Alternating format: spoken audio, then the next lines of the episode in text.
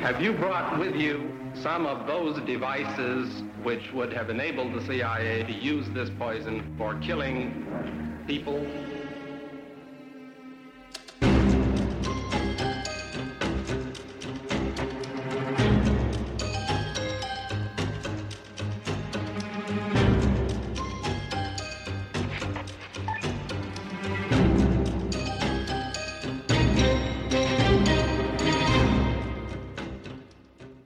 Arne Treholt, født 13.12.1942, dømmes for forbrytelser mot straffelovens paragraf 90 tredje ledd til en straff av fengsel i 20-20 år med fradrag av 518 dager for utholdt varetægtsarrest. Du lytter til det hemmeligste af det hemmelige. Mit navn det er Anders Christiansen, og med mig i studiet er dokumentarist Christian Kirk Muff. Tidligere byråchef Arne Treholt ble altså i dag dømt til 20 års fengsel for spionasje.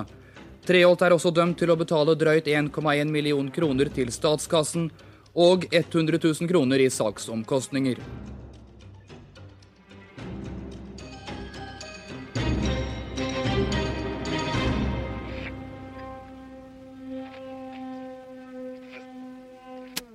Det var vi i Norge sidste gang, Ja, og det har vi kigget meget ind i Stay Behind, og vi har kigget ind i, i de her øh, dele af verdenen, som er en del af vores, de her hemmelige organisationer. Og så tænker jeg, det kunne være sjovt at lave et afsnit, som var en rigtig spionsag, og hvor der også er nogle kryds til Stay Behind. Øh, nogle få øh, kryds til Stay Behind. Øh, og, og, men som jo tegner et billede af, hvad det var, Stay Behind var tænkt også som en gradering imod.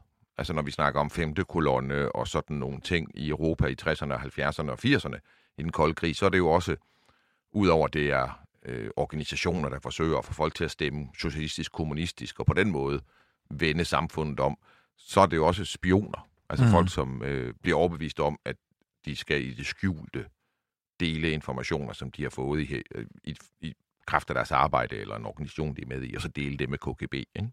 ja. Og, og Arne Traholt, han lægger jo navn til øh, måske den mest øh, kendte øh, spionsag i, i Norge.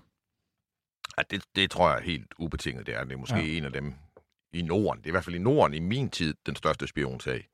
Det, jeg kender ikke til nogen, der er større. Nej, Og så er den jo øh, på sin vis aktuel, fordi at øh, vi skal tilbage til Traholdt for at finde en situation, der modsvarer den, vi har i Danmark lige nu.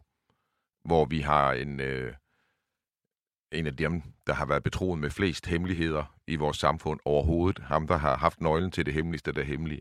Han sidder i øh, fængslet lige nu, mm. øh, sigtet for at have røbet statshemmeligheder. Ja. Øh, Lars Finsen taler vi selvfølgelig om, ja. øh, lederen af Forsvars efterretningstjeneste, der blev anholdt i første omgang i dybeste hemmelighed øh, i det starten af december. Og så efterhånden er, er der blevet åbnet op så meget, så vi overhovedet kan finde ud af, at han sidder fængslet. Og det er også en del af den retsproces, som er mest bekymrende i et retssamfund som vores. Fordi at vi kan jo se frem til, at hele retssagen mod Lars Finsen, anklaget for landsforræderi, at den bliver ført bag lukkede døre, og at dommen dybest set vil være bag lukkede døre. ja. Vi vil nok få at vide, hvor lang tid og, og hvad han får. Det tror jeg, vi vil få at vide. Men det er sådan cirka det, vi vil få at vide. Men er det ikke et, er det ikke et øh, dilemma, man kan sige, vi bliver nødt til at bare acceptere, fordi det er jo hele essensen af alt det her hemmelighedskramerier, som er efterretningstjenestens væsen. Det er jo netop, at det er hemmeligt. Og selv når det så skal afgøres i en domstol, så hvis de jo siger, at du har sladret om ham og ham om det og det og det, øh, så afslører de sig selv jo. Præcis. Men øh, med det, jeg kender til menneskelig fejlbarlighed, så er det også et kæmpe problem, når nogen kan få lov til at skalte og valte med retfærdighed, uden at der er nogen, der har rigtigt indsyn i, hvordan det foregår. Mm. Øh, og, og, og det er der jo i hvert fald en kæmpe risiko for her.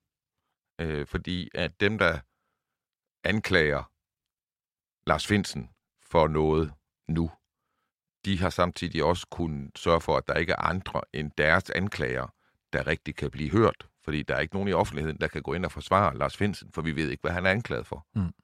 Øh, der er ikke nogen, der kan tjekke, hvad det er, politiet har fundet. Øh, øh, altså, det hemmelige politi. PET, mm. efterretningstjenesten. Øh, øh, der, kan ikke, der, er ikke, der er ikke den normale offentlige proces, som man ville kunne forvente omkring sådan noget her. Eller ikke omkring sådan noget, men, men omkring andre former for retssager og straflige processer, retslige processer. Ikke? Mm. Der er mange ting, der er sat ud af kraft i forhold til normaliteten. Det er ja. det, der er min pointe.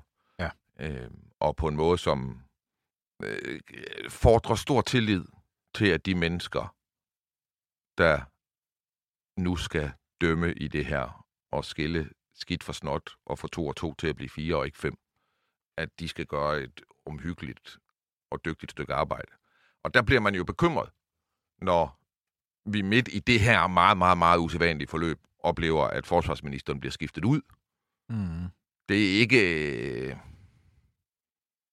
Det, man tænker, ah, kunne det have noget at gøre med, at der er noget her, der ikke er håndteret så super godt, og at relationen til nogle lande og deres efterretningstjenester på grund af den her håndtering har lidt en del skade. Ja. Øh, og at sagen, man står med i retten, måske ikke er så indlysende, øh, som man kunne håbe.